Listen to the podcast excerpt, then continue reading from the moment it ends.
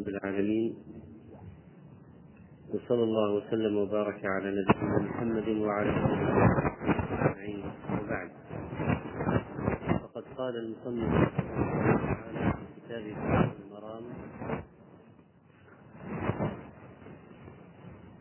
وعن عائشة رضي الله عنها قالت: جاءتني بريرة فقالت: إني كاتبت أهلي على تسع أواخر في كل عام أوقية، فأعينيني. فقلت: إن أحب أهل إن أحب أهلك أن أعدها لكم ويكون ولاؤك لي فعلته. فذهبت بريرة إلى أهلها فقالت لهم، فأبوا عليها، فجاءت من عندهم ورسول الله صلى الله عليه وسلم جالس، فقالت: إني قد عرضت ذلك عليهم فأبوا إلا أن يكون الولاء لهم. فسمع النبي صلى الله عليه وسلم، فأخبرت عائشة النبي صلى الله عليه وسلم، فقال: خذيه وأعتقيه الولاء، فإنما الولاء لمن أعتق. ففعلت عائشة رضي الله عنها. ثم قام رسول الله صلى الله عليه وسلم في الناس فحمد الله وأثنى عليه، ثم قال: أما بعد، فما بال رجال يشترطون شروطا ليست في كتاب الله تعالى؟ ما كان من شرط ليس في كتاب الله فهو باطل، وإن كان مئة شرط. قضاء الله أحق، وشرط الله أوثق، وإنما الولاء لمن أعتق. متفق عليه. واللفظ للبخاري. وعند مسلم قال: اشتريها واعتقيها واشترطي لهم الولاء. وهذه القصة قصة بريرة رضي الله تعالى عنها، زوجة مغيث، كانت أمة لأحد بيوت أهل المدينة، فاشترت نفسها من أثيابها بتسع أواق من فضة لهم في كل عام أوقية. إذا متى ينتهي تحريرها؟ بعد تسع سنين. فجاءت تستعين عائشة على وفاء الدين، فقالت لها عائشة: اذهبي إلى أثيابك فأخبريهم أني مستعدة أن أدفع عنهم الأقساط، أقساط دين الكتابة دفعة واحدة، ليكون ولاؤك لي خالصا. فأخبرتهم فأبوا إلا أن يكون الولاء لهم. فعلم النبي صلى الله عليه وسلم فقال لعائشة: اشتريها واشترط لهم الولاء، فإنما الولاء لمن أعتق. ثم خطب النبي عليه الصلاة والسلام عن الشروط المحرمة، وأخبرهم بحكمها وأنها باطلة. تقول بريرة: كاتبت أهلي. أهلي يعني يملكونه، والمكاتبة من الكتب وهو الجمع، لأن لأن أقساط الأقساط هذه جمعت على الرقيق، جمعت على الرقيق، والوصية في قولها تسع أواق أوقية، جمع أواق جمع أوقية، وهي أربعون درهما إسلاميا. والدرهم يعادل نصف مثقال وخمس مثقال، نصف مثقال وخمس مثقال. والمثقال أربع غرامات وربع من بالمقاييس الحالية، المثقال أربع غرامات وربع، أربع غرام وربع. فالدرهم يساوي نصف مثقال وخمس مثقال. طيب، بناء عليه الدرهم نصف المثقال يعني غرامين، ونصف الربع كم؟ ثمن. باقي خمس المثقال يعني تقريبا تقريبا الدرهم كم؟ تقريبا يعني ثلاثة غرامات، لأننا قلنا الآن الدرهم نصف مثقال وخمس نصف مثقال وخمس مثقال. طيب نصف مثقال وخمسه، وإذا كان المثقال أربع غرامات وربع من الذهب، من أربع غرامات وربع المثقال، طيب كم نصفها؟ اثنين وثمن. طيب وكم خمسها؟ لو حطيت على اثنين وثمن خمس الأربعة وربع تقريبا تصير ثلاثة. المقصود معرفة يعني الدرهم، هذا الدرهم الإسلامي من الفضة كم وزنه في المقاييس الحالية، والدينار الذي من الذهب كم وزنه؟ أربع غرامات ربع. حتى لما تعرف تقرأ درهم ودينار واشتروا الشاة بدرهم واشتروا كذا وكذا دينار، يعرف الواحد كم هو بالمقاييس الحالية. فإذا الأوقية أربعون درهما، يعني غرامة أربعين في ثلاثة طلع تقريبا مئة وعشرين غراما من الفضة، مئة وعشرين غرام من الفضة. هذه الأوقية الواحدة، الأوقية الواحدة هي تسع غرامات، تسع أواقي.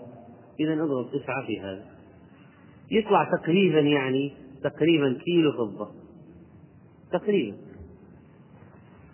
تسعة اثنين وعشرين.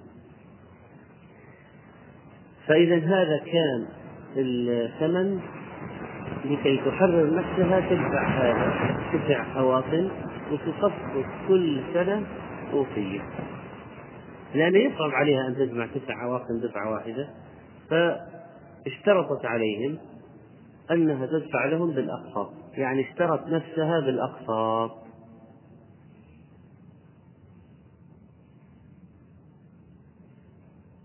لما جاءت تشتري نفسها بالأقساط ذهبت تستعين بعائشة. عائشة قالت أنا أدفع عنك هذه دفعة واحدة، لكن عندي شرط أن يكون ولاؤك لي. الولاء هذا، الولاء قرابة، نوع علاقة، نوع علاقة سببها نعمة المعتق على المعتق. الولاء علاقة، نوع من العلاقة يستفيد منها المعتق، لها فائدة للمعتق، مثل مثلا أن المعتق إذا مات وماله أقارب من الذي يرثه؟ المعتق. هذه يعني مما يترتب على الولاء من فائدة الولاء، من معنى الولاء. الولاء علاقة بين المعتق والمعتق، فبكل من مما يترتب على هذه العلاقة أن المعتق إذا مات وليس له وارث فإن ميراثه ما له أقارب يرثونه، فإن ميراثه لمن أعتقه، فإن ميراثه لمن أعتقه. هذه واحدة من الأشياء يرتب على الولاء. فعائشة قالت لبريرة أنا أسدد عنك كامل الثمن، لكنني أشترط الولاء، أشترط أن يكون ولاؤك لي.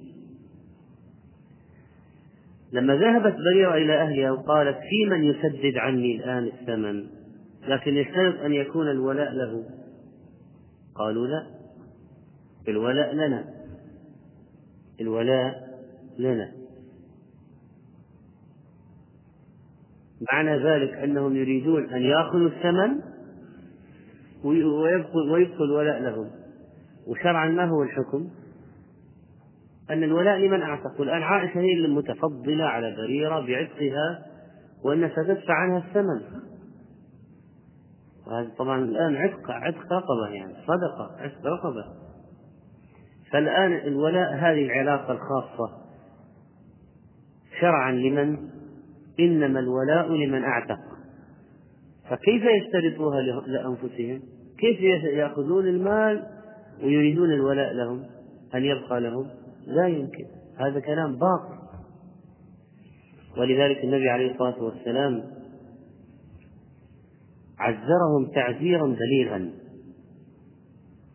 قال لعائشة خذيها واشترطي لهم الولاء، يعني امضي على هذا الشرط الباطل الذي اشترطوه، لأن الشرط هذا أصلا ما له قيمة، لأن الولاء لمن أعتق. فكأنه عاقبهم بهذه العقوبة أن ترك عائشة تمضي على ما قالوا مع أنه باطل، لكن ليذوقوا وبال أمرهم. كيف يختلف هذا الشرط الباطل؟ وقال النبي عليه الصلاة والسلام وخطب في الناس بسبب القصة، وحمد الله وأثنى عليه، وقال أما بعد فما بال رجال يشترطون شروطا ليست في كتاب الله. وجاء في رواية ما بال أقوام، وجاء في رواية ما بال أناس، ولعل هذه القصة صارت مع رجال هم أصحاب بريرة. وقوله ليست في كتاب الله يعني ليست في حكم الله تعالى، ليست في حكم الله تعالى.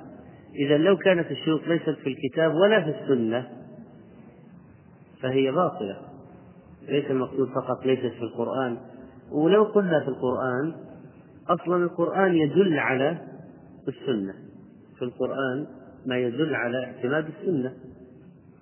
إذا كل شرط ليس في الكتاب والسنة، ليس في الإسلام، ليس في الشريعة، كل شرط ليس في كتاب الله يعني مخالف لكتاب الله، مخالف، فهو باطل وإن كان مئة شرط، وإن كان مئة شرط فهو باطل لاغي لا نفاذ له، لا يصح من أصله. ثم قال عليه الصلاة والسلام قضاء الله أحق وشرط الله أوثق، قضاء الله أحق وشرط الله أوثق، أي أقوى وأشد استحكاما. وقضاء الله هو الحق القوي الذي لا يبقى معه شيء يضاده، فليضمحل يبطل يلاغي يذهب. إنما الولاء لمن أعتق.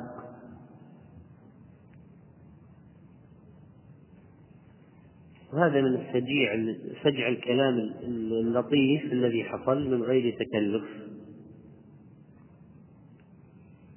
طيب، هذا الحديث يؤخذ منه عدة فوائد، فمنها أولا مشروعية مكاتبة الرقيق لتخليصه من الرق، لأن الله قال فكاتبوهم إن علمتم فيهم خيرا. إذا مشروعية المكاتبة، ولو أن العبد أراد أن يعتق نفسه من سيده قال كاتبني يا سيدي ونتفق على مبلغ وسجده لك، إذا انتهيت من آخر إذا انتهيت من المبلغ أنا أصير حر أعتق. فهذه المكاتبة مشروعة فيها أجر، ومندوب أن سيد هذا العبد يرضى ويوافق على المكاتبة. ثم إن الكتابة المكاتبة يجوز أن تكون دينا مؤجلا يحل أقساطا أقساطا أو قسطا قسطا، لأن الرقيق حين عقد الكتابة لا يملك شيئا، كل ملكه أصلا لسيده، ولذلك لا بد من التأجيل، ولذلك سميت مكاتبة وكتابة. طيب، الآن لو اتفق عبد مع سيده على هذا، وكل شهر مثلا أو كل سنة في قسط، هل يجوز تعجيل الأقساط؟ يجي مرة واحدة يعطيه كلها؟ نعم يجوز ذلك، لأن النبي صلى الله عليه وسلم أقر عائشة على استعدادها لدفعها لهم معجلة. وقوله الولاء لمن أعتق يدل على دخول الولاء في حكم المعتق دخولا تاما لا ينفك عنه، لا يمكن فصل الولاء عن المعتق، لا يمكن، دخل دخل. ولذلك قال الولاء لحمة كلحمة النسب، ممكن أنت تفصل علاقة واحد عن أبيه، القرابة هذه ممكن تلغيها، خلاص هو ولد من أبيه، ولد الآن خلق من أبيه، ممكن تلغي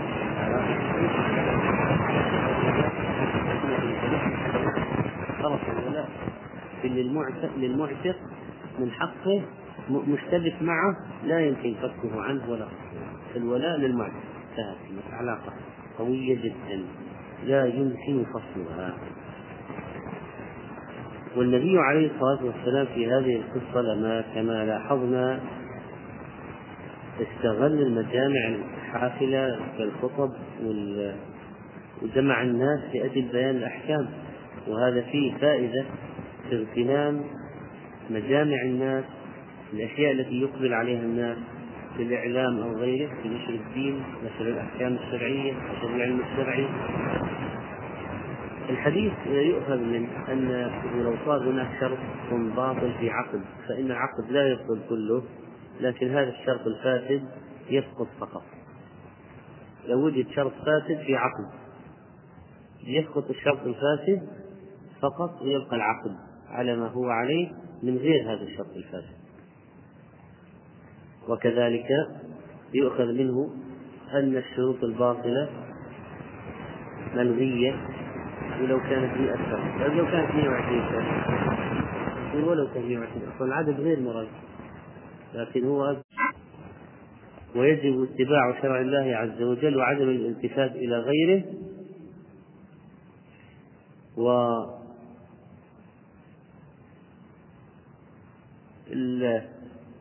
العتق يسبب الولاء سواء كان هذا العتق منجزا أو مكاتبا. فلو كان عن طريق واحد عنده عبد أعتقه، أو واحد اشترى عبدا أو سدد عن قيمة عبد وأعتقه، كلاهما يثبت له الولاء. فلو واحد أعتق عبده أو عبد غيره الولاء له. وقوله في الحديث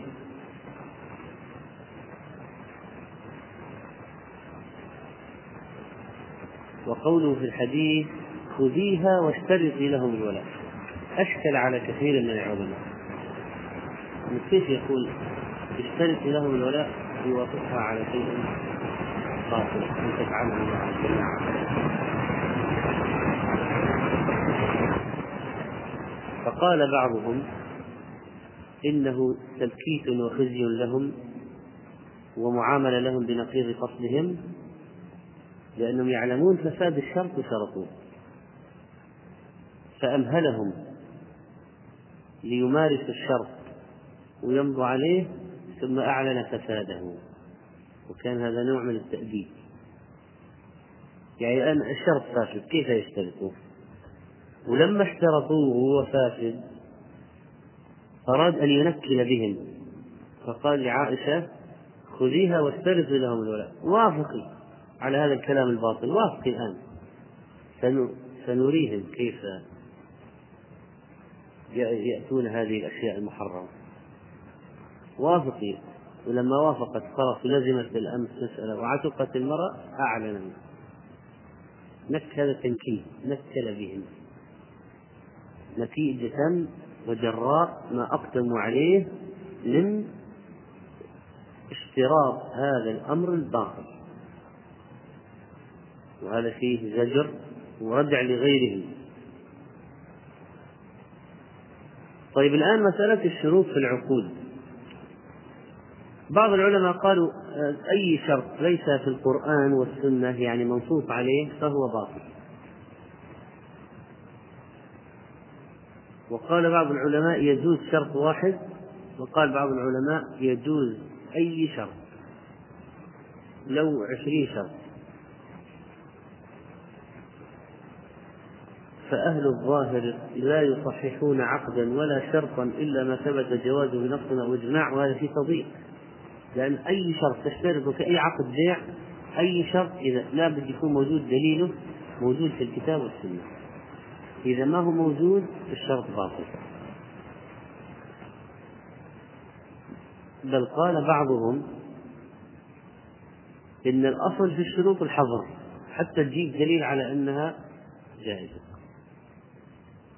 الأصل أنها ممنوعة، ما تشرط ولا شرط في عقد العقد يعني إلا تجيب دليل على جوازه.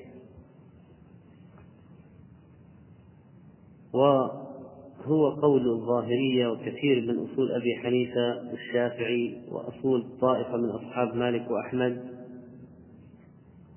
وأهل الظاهر لا يصححون عقدا ولا شرطا إلا ما ثبت جوازه بنص أو إجماع. وأبو حنيفة أصوله تقتضي أن الشرط المخالف لمقتضى العقد، الشرط المخالف لمقتضى العقد هو الذي يبطل.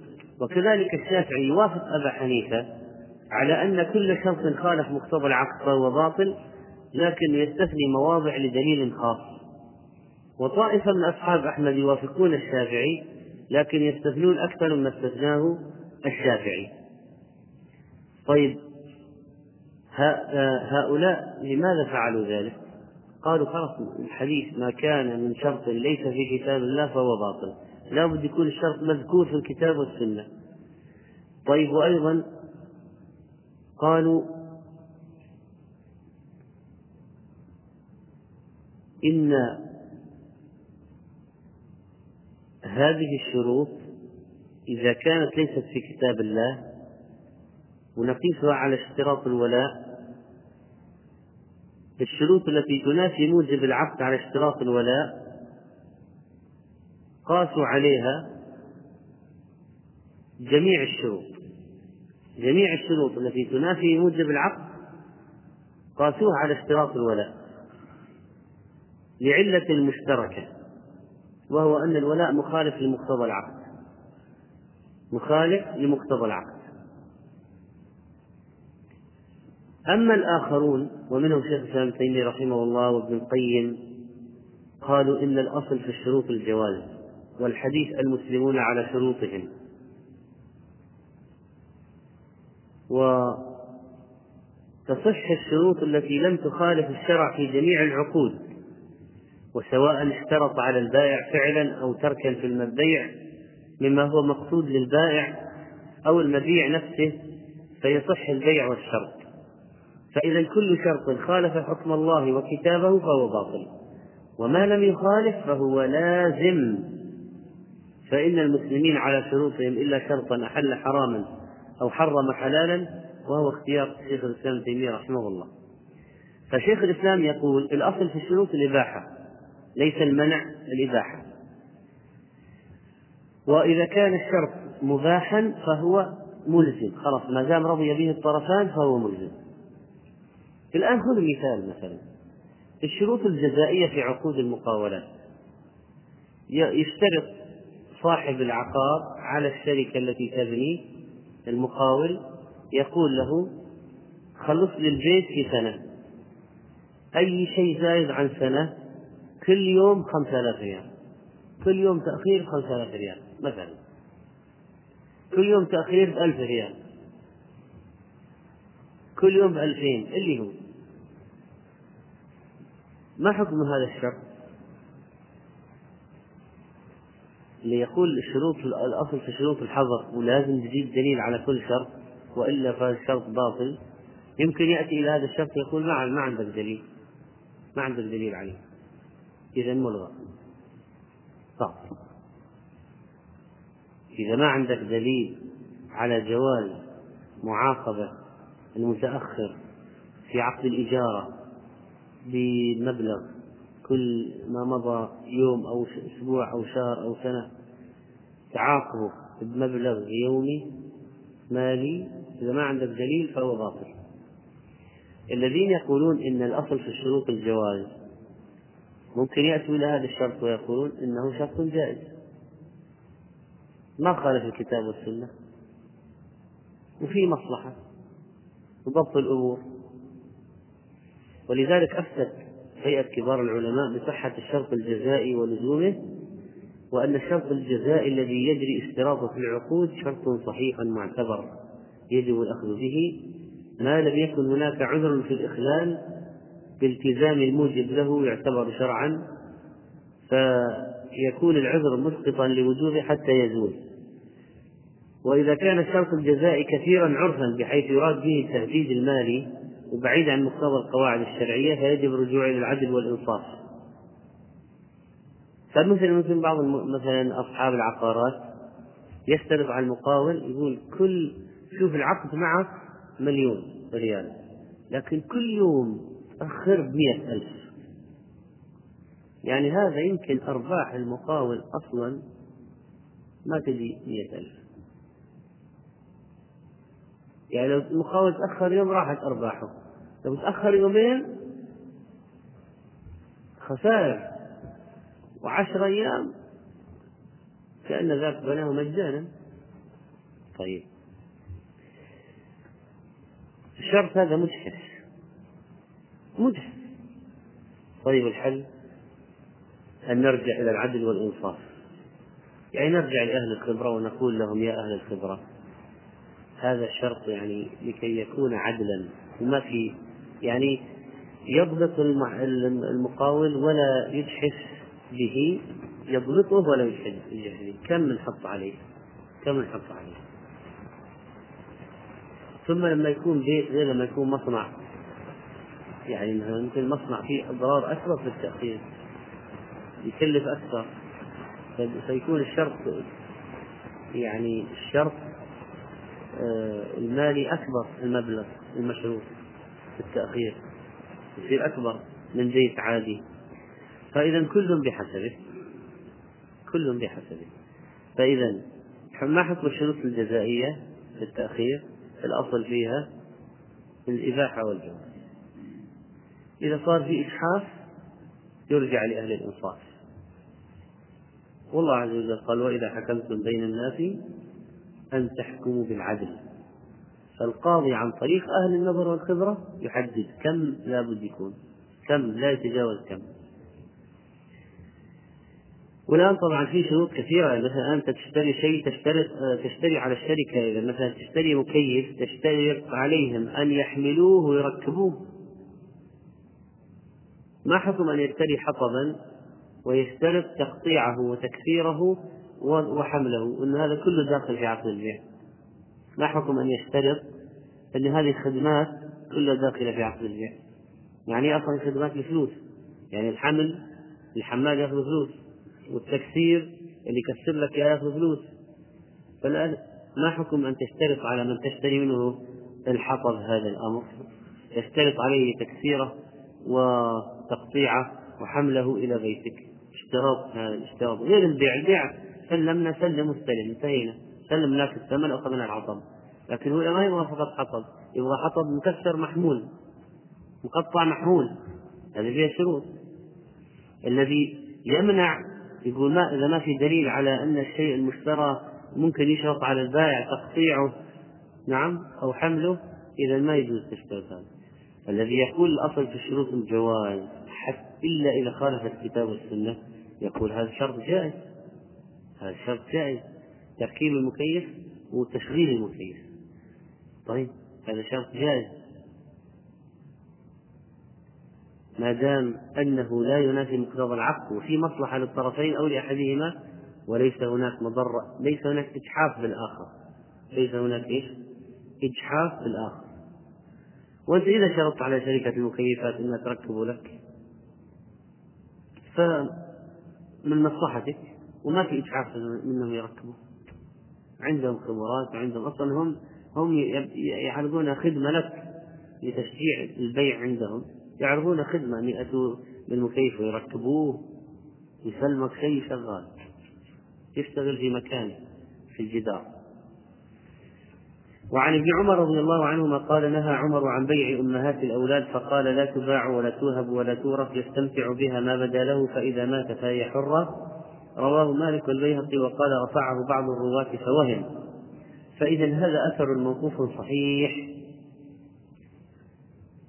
عن عمر رضي الله تعالى عنه. ماذا فعل عمر؟ نهى عن بيع أمهات الأولاد أم الولد الرقيقة إذا ولدت من مالكها مولودا فإنها تصبح أم ولد، فعندنا الآن حرة وأمة وأم ولد، عندنا امرأة حرة وأمة وأم ولد. أم ولد هذه هي أمة، لكن لها ميزة، لها ميزة أنه إذا مات سيدها تعتق مباشرة، تعتق مباشرة. الأمة العادية إذا مات سيدها تورث، تقسم، الإماء يقسمن على أولاد السيد، وإذا كان اشترك في أمة، اشتركوا في أمة تباع الأمة ويقسم نصيبه ثمنها عليهم. إذا الأمة العادية تورث من ممتلكات السيد، لكن الأمة الأمة التي هي من أمهات الأولاد لها معاملة خاصة. فإذا لما حملت من سيدها وطئها وحملت وذاقت صعوبة الحمل ومرارته وآلامه وتدشمت وتخاء لها هذه المشاق العظيمة، ثم ولدت هذا الولد، والولد يعني طبعا تبع أبيه، يعني المفترض أن الولد يهفو أن يكون تبع لأبيه في الحرية، الولد ما يريد أن يكون هو عبد، فولد الحر من أمته حر. طيب الأمة الولد ده يعني يتضايق أن أمه أمه، لكن الأب, الأب صاحب الأمة له مصلحة أن تبقى أمة تخدمه في أشياء لا تخدمه فيه الزوجة، يعني الإماء من فوائد الإماء طبعا غير أن مثلا الزوجة قد تحيض وتنفس ويجد الزوج امرأة يستمتع بها يقضي وطره وشهوته بالحلال، طيب غير كذا الزوجة ربما تأنف من الخدمة في بعض الأشياء، الأمة تخدم ما ترى غضاضة على نفسها في الأمة، ففي فائدة بالإماء فوائد. لكن الآن هذه الأمة حملت الولد، والولد هذا يلحقه أيضا يعني شيء من ال... ربما يلحقه شيء من الأذى، أن يقال أمك أمة مثلا، فالشارع جعل ل... ل... لهذه الأمة التي يستولدها سيدها الحر يطأها وتحمل وتحمل وتلد، جعل لها ميزة. ما هي الميزة؟ إذا مات السيد عتقت هذه أم الأولاد، فإذا الأم الأولاد ليست أمة عادية، هي أمة لكنها ولدت لسيدها مولودا، فبناء عليه تكافأ، وبكون هو الوضع الاجتماعي الأصلح أنها تعتق بمجرد موت السيد، ويسمى هؤلاء أمهات الأولاد. وهذه المرأة لو ولدت مولودا حيا، لو ولدت مولودا ميتا، لو ولدت مولودا غير مكتمل الأعضاء لكن فيه صورة الإنسان، يعني ما ما ما وعينا إلا وهذه الأمة قد أسقطت وأذهبت من سيدها، نظرنا في المذهب هذا وجدنا فيه أعضاء، يعني وجدنا رأس ورجلين ويدين، لكن طبعا ولد ميتا أو سقط حيا ثم مات. ما دام فيه هذا التخليق فإنها إذا ألقته تكون حرة إذا مات إذا مات سيدها، لكن لو ألقت قطعة دم متجلد أو ألقت قطعة لحم ما فيها تخصيص، ما فيها تخصيص، قطعة لحم الجنين تسوه يعني قطعة لحم، فماذا يحدث؟ هل تعتق إذا مات سيدها؟ لا، لا تعتق إذا مات سيدها. طيب، وعن جابر رضي الله عنه قال: كنا نبيع سرارينا أمهات الأولاد والنبي صلى الله عليه وسلم حي لا يرى بذلك بأسا. رواه النسائي وابن ماجه والدارقطني وصححه ابن حبان. وقال عنه بعض المحدثين إسناده ضعيف.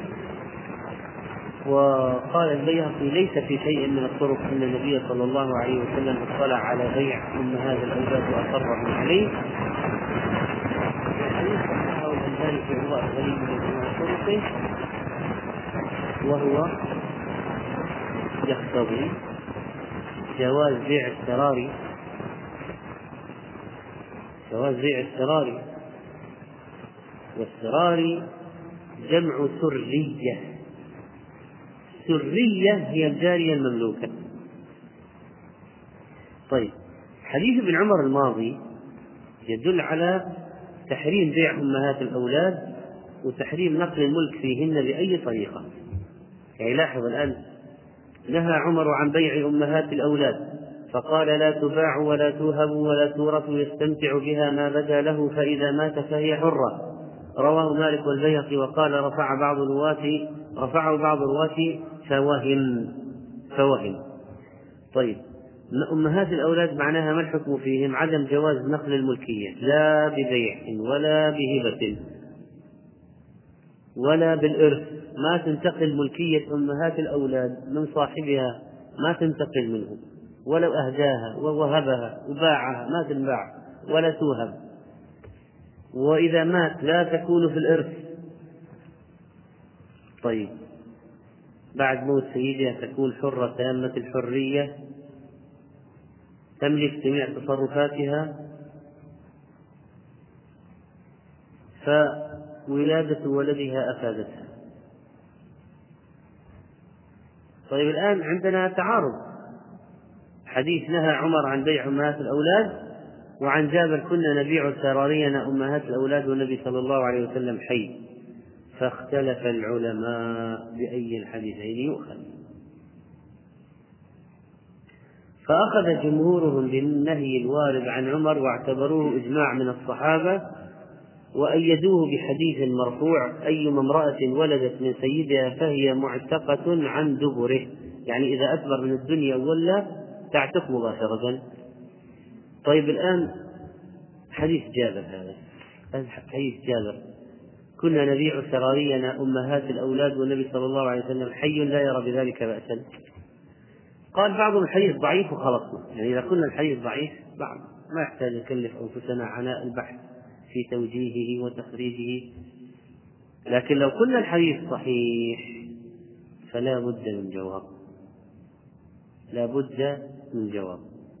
قالوا إنه يتطرق له احتمالات كثيرة، ولذلك يعني كونه سكت على فعل وقت لا يعرف بالتحديد تتطرق إليه الاحتمالات، فلا يدل مثل ذاك القاطع القاطع لأن هذا مجرد يعني كنا نبيع والنبي صلى الله عليه وسلم حي لا يرى بذلك بأسا، وذاك في جزم. نهى عمر عن بيع أمهات الأولاد فقال لا تباع ولا توهب ولا تورث يستمتع بها ما بدا له فإذا مات فهي حرة. إذن هذا يدل على أن الولد إذا ولد من هذه الأمه نفع أمه نفع أمه بالولادة بولادته وجر لها خيرا عظيما. طيب،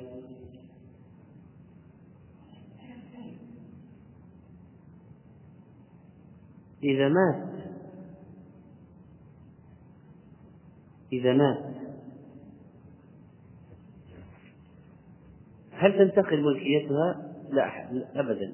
ماذا يحدث؟ تصبح حرة. طيب، ناخذها من أين؟ من رأس المال؟ ولا لو كان له وصية من الوصية؟ ولا كيف نأخذها؟ نقول الجواب تؤخذ من رأس المال، من رأس المال نأخذها، ثم نقسم الباقي. يعني أول شيء نقول هذه الأمة عتقت ما عاد الداخل في الممتلكات، قسموا الباقي.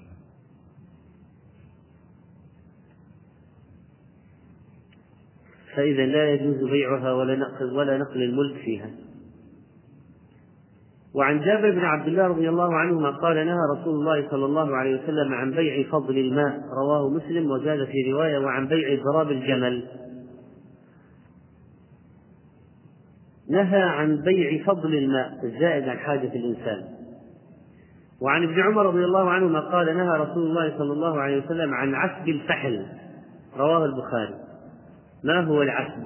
ماء الفحل الذي يقذفه في رحم أنثى، مني الفحل، عسب الفحل، مني الفحل. هذا يعني شيء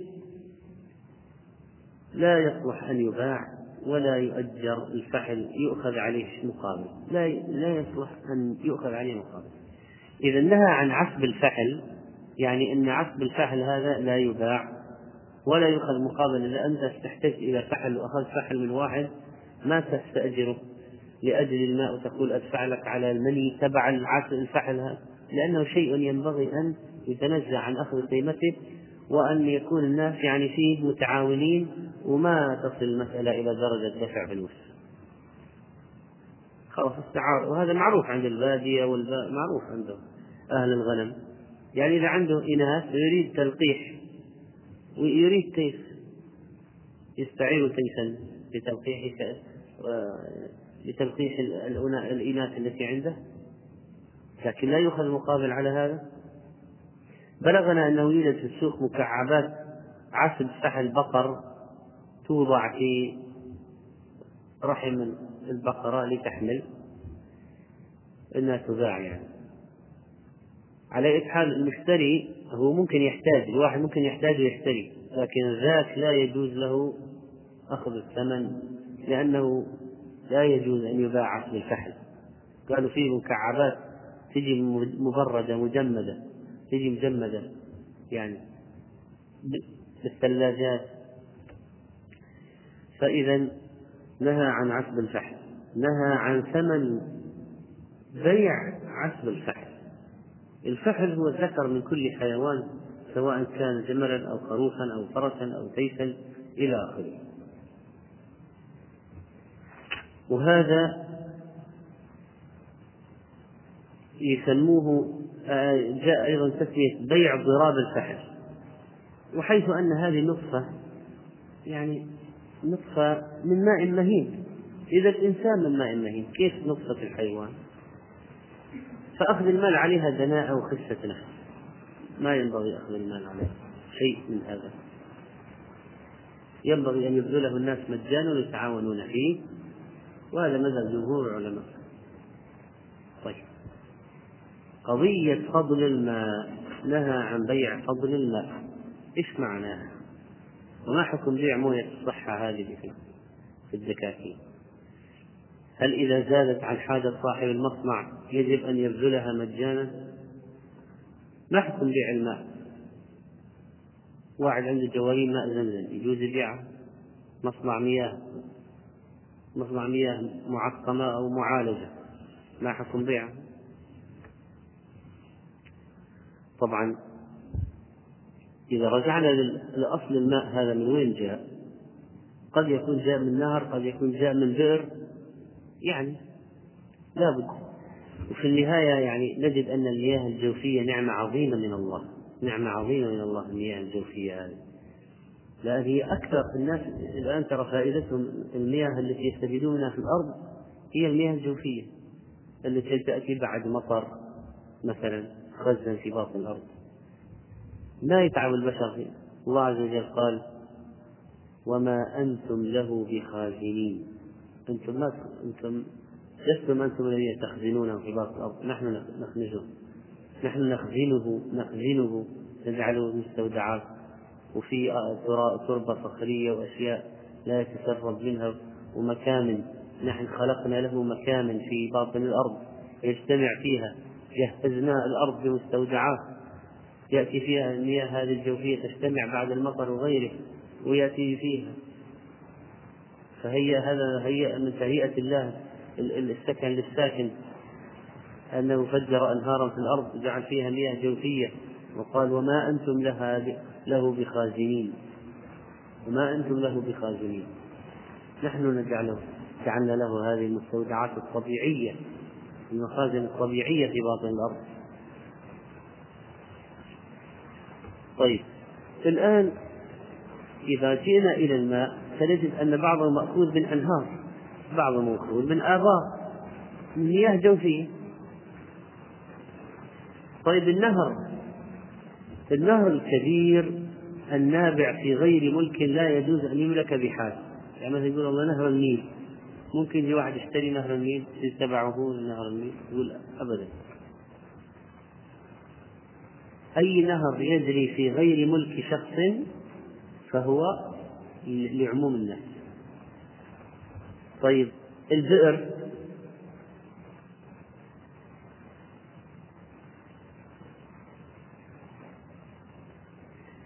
البئر البئر لا شك أنها لمالك الأرض، إذا إذا كان في بئر في أرض فهي لمالك الأرض. لكن ظاهر المذهب أن المالك لا يملك الماء وإنما يملك البئر. وقالوا أيضا إن الشخص إذا استخرج ماء من بئر ملك الماء بالحيازة، ملك الماء بالحيازة، يعني حاز الماء فملكه، حاز الماء فملكه. قبل الحيازة الماء الذي داخل البئر الله عز وجل خزنه فيه، إذن هي للعباد وليست للشخص المعين. يعني لو واحد حفر بئرا واستخرج ماء نقول أنت ملكت الماء الذي استخرجته، الذي استخرجته بدله هو لك، لكن تمنع ماء البئر تبعك عن عباد الله وهو زائد عن حاجتك، ليس لك ذلك. طيب إذا هذه المياه، المياه الصحة والمياه المعبأة، إيش ما هو قول العلماء فيها؟ بما أن حيزة وضعت في هذه القوارير فإنه لا بأس لبيعها، لأن الإنسان إذا حاز الماء حازه، واحد راح سبق إلى ماء وطلع الماء من بئر وصار في قبضته وجعله في قربة، في أواني، في خزانات، فهذا الماء لا يجوز الاعتداء عليه ولا أخذ من صاحبه بغير إذنه، وصاحبه ما هو ملزوم ببذله لأنه حازه وعبأه. واحد حاز الماء استخرجه وعبأه، عبأه هذا الماء المعبأ، وهذا الماء الذي حازه صاحبه هو لصاحبه، لكنه يجب أن يبذله للمضطر. يعني لو جاء واحد مرة بي قال أنا أبو عطشان هلكان سأموت لو ما شرب، يقول لا تدفع تدفع ولا ما لك شيء، موت موت. فيقال أبدا، إنه يجب بذله للمضطر. إذا من حاز ماء ملكه وجاز له أن يبيعه، فإذا وجد مضطر وجب عليه أن يبذله له. يعني الناس شركاء في ثلاث، في الماء والكلأ والنار، يعني أن المنافع الطبيعية الموجودة في الأرض الناس مشتركون فيها، يعني أنها ينبغي أن تكون مشاعة، يعني كل واحد يأخذ منها، يعني ما يجي واحد يتحكم فيها، وإنما منافع عامة، منافع عامة. طيب إذا حفر البئر بأرض موات لنفع المجتازين، واحد جاء على أرض ما لها صاحب وحفر بئر وقال أنا نيتي لله، أي واحد يمر هذا الدلو يطلع ماء ويشرب، أنا نيتي نفع المسلمين. طيب هذا الرجل إذن يؤجر على عمله، والناس مشتركون في الماء، الناس شركاء فيها. طيب هل الحافر لها له ميزة؟ أبدا. إذا قال أنا حفرتها للمسلمين فهو واحد من المسلمين يستفيد منها كواحد منهم في السقي، في الزرع، في الشرب،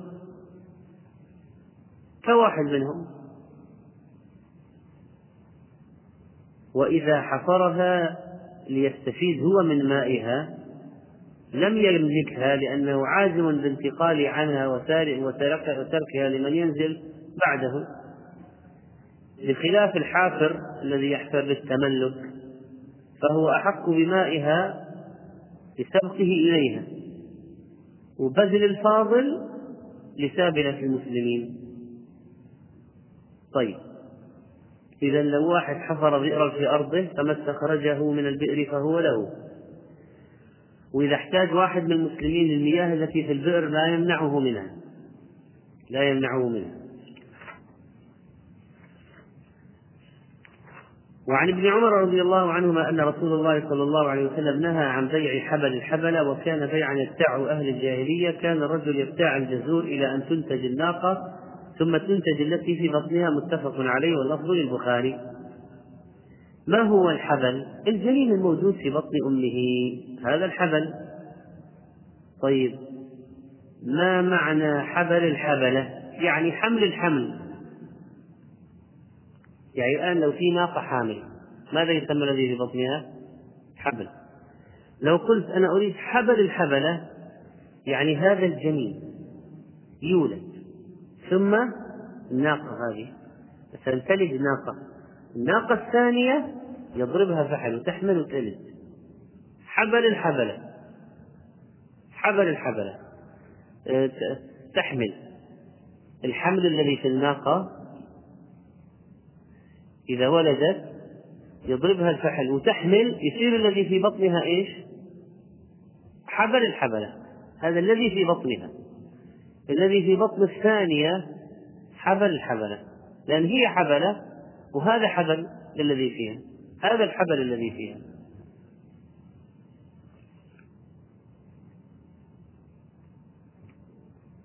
ولد الولد الذي في بطن الناقة، ولد الولد الذي في بطن الناقة. أهل الجاهلية كان عندهم بيوع غريبة عجيبة فاسدة سيئة، فكان عندهم جواز بيع حبل الحبلة.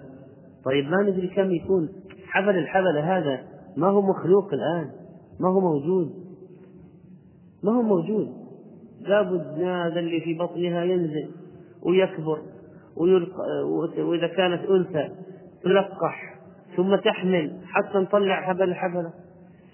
طيب، ثم هذا ما نعرف الآن، هذا الجنين هل هو ذكر، هل هو أنثى، هل هو واحد، هل هو اثنين، هل ينزل حي ولا ينزل ميت؟ إذا في جهالة رهيبة في حبل الحبلة، في جهالة مطلقة، فكيف يجوز بيعه؟ فلذلك نهى عن حبل الحبلة الذي كان أهل الجاهلية يفعلونه وهم أهل الطيش والانفعال والعدوان. وفسر في الحديث كان الرجل يبتاع الجزور البعير، يعني ذكرا أو أنثى، إلى أن تنتج الناقة، يعني تلد الناقة، تنتج يعني تلد، ثم تنتج التي في بطنها، يعني أولاد الأولاد. فإذا من النهي عن بيع أولاد الأولاد لا يجوز.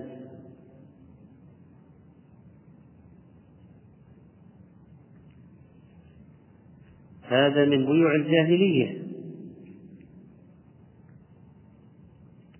وهو من بيوع الغرر، ولأن فيه هذه الجهالة تفضي إلى الغرر والخصام والنزاع. وتصور واحد الآن مشتري حبل الحبلة وإذا بالناقة نفسها تموت،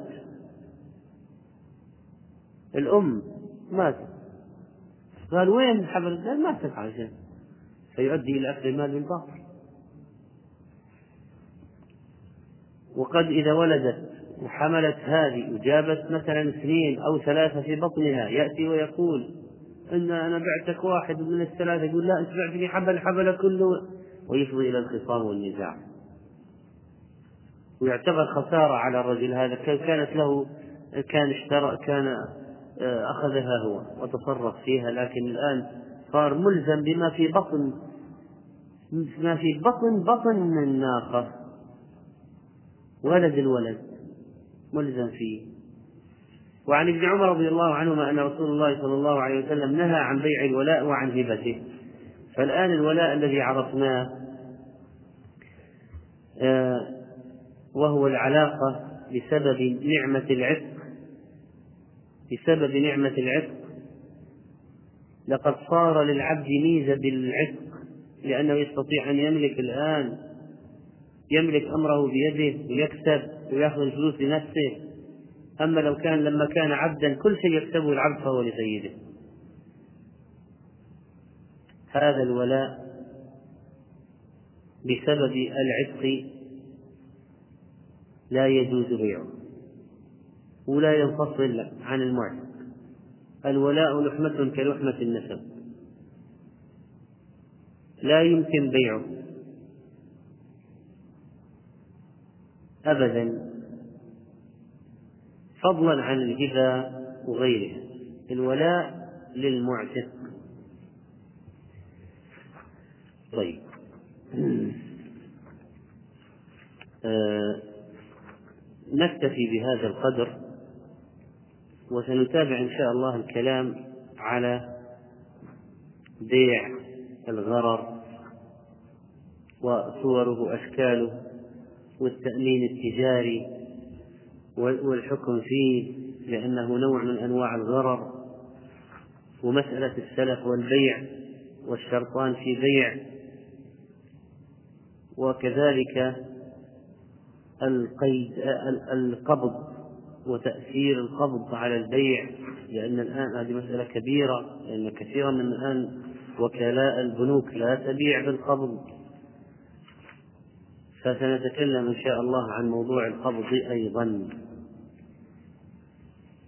والدرس القادم ربما لا يكون الخميس، الخميس الذي بعده، وسأبين إن شاء الله نذكر هذا يوم السبت الفجر، درس الفجر. إذا في سفر سأخبركم إن شاء الله.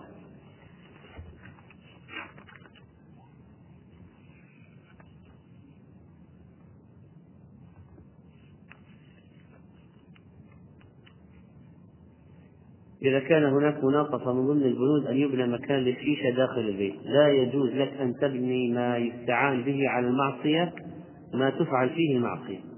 يعني واحد قال بني لي بار، أنت تعرف أن هذا يباع فيه خمر، ما يجوز أن تبنيه، أو أنك أنه يستعمل فيه شرطي الخمر. فلا يجوز الإعانة في بناء أماكن المعصية، لا يجوز الإعانة في بناء أماكن المعصية.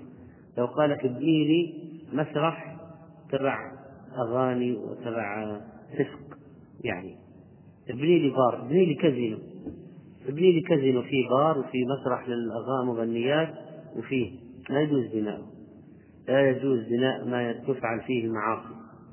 لكن في أشياء ممكن، إذا المسجد طبعا معروف إيش من المسجد تبني، طيب لو قال بيت، طيب ممكن تزاول فيه معاصي وممكن ما تزاول فيه معاصي، إذا أنت لست مسؤولا عما سيقع فيه، هو يتحمل مسؤوليته. لكن يجوز تبني كنيسة، ومعروف أن سيكون فيها شرك، يعني كنيسة يعني إيش فيها؟ كنيسة إيش سيفعل فيها؟ كازينو إيش سيفعل فيه؟ فإذا هذا لا يجوز بناؤه، إعانة على الإثم والعدوان.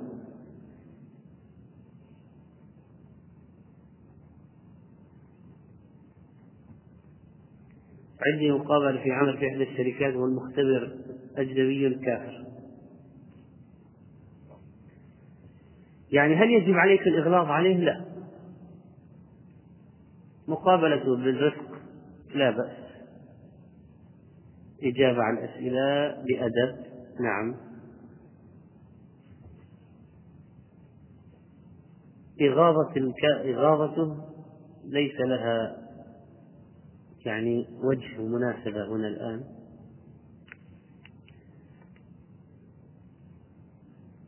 هل دعاء الله بالتوسع خلق من حب الدنيا وركون إليها؟ لا، الرسول صلى الله عليه وسلم كان يقول وسع لي في داري، بارك لي في رزقي، واجعل أوسع رزقي عند انقضاء عمري، عند عند انقضاء أجلي، في آخر عمري. فدعا بالتوسع أن الله يوسع علي واجعل أوسع رزقي في آخر حياتي. النبي عليه الصلاة والسلام دعا الله أن يجعل أوسع رزقه في آخر حياته، لأن الإنسان إذا كان كبير في السن يصعب عليه الكسب، يصعب عليه الكسب، فيحتاج في ذلك الوقت الذي يصعب عليه الكسب والحركة والعمل يحتاج إلى المال، فدعا ربه أن يجعل أوسع رزقه في آخر عمره صلى الله عليه وسلم. يقول: ما حكم شركة تأمين نما إلى علمي إقرار الشيخ عبد العزيز بن باز لها، مع مراعاة أنه في أي حالة مروري يوقف السائق حتى يأتي كفيل، وفي حالة الوفاة يسحبه السائق ويتوقف عن العمل حتى يسدد الدية، يسلم يسلم السائق حتى ويوقف عن العمل حتى يسدد الدية. على أي حال سنأتي على ذكر التأمين وأنه من أنواع الميسر والقمار المحرم، و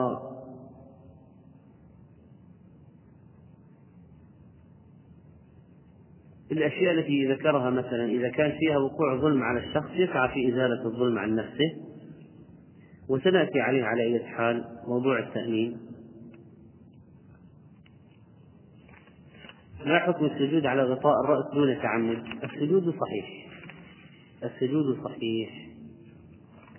ما معنى أخذه بسخاوة نفس؟ يعني ما يكون فيه هلع جشع، واحد أخذ المال وهو صدق أنه أخذه ويريد أن يكنزه ولا ينفق منه، سخاوة النفس أن يأخذه وهو غير متعلق به، لا يكاد يصدق أنه حصل عليه. سخاوة النفس أريحية، وهو مستعد أن يبذله في وجوه الخير وأن يشارك غيره ويعطي غيره، وليس من النوع الأناني الذي يريد يأخذ المال وهو جشع هلع هلوع.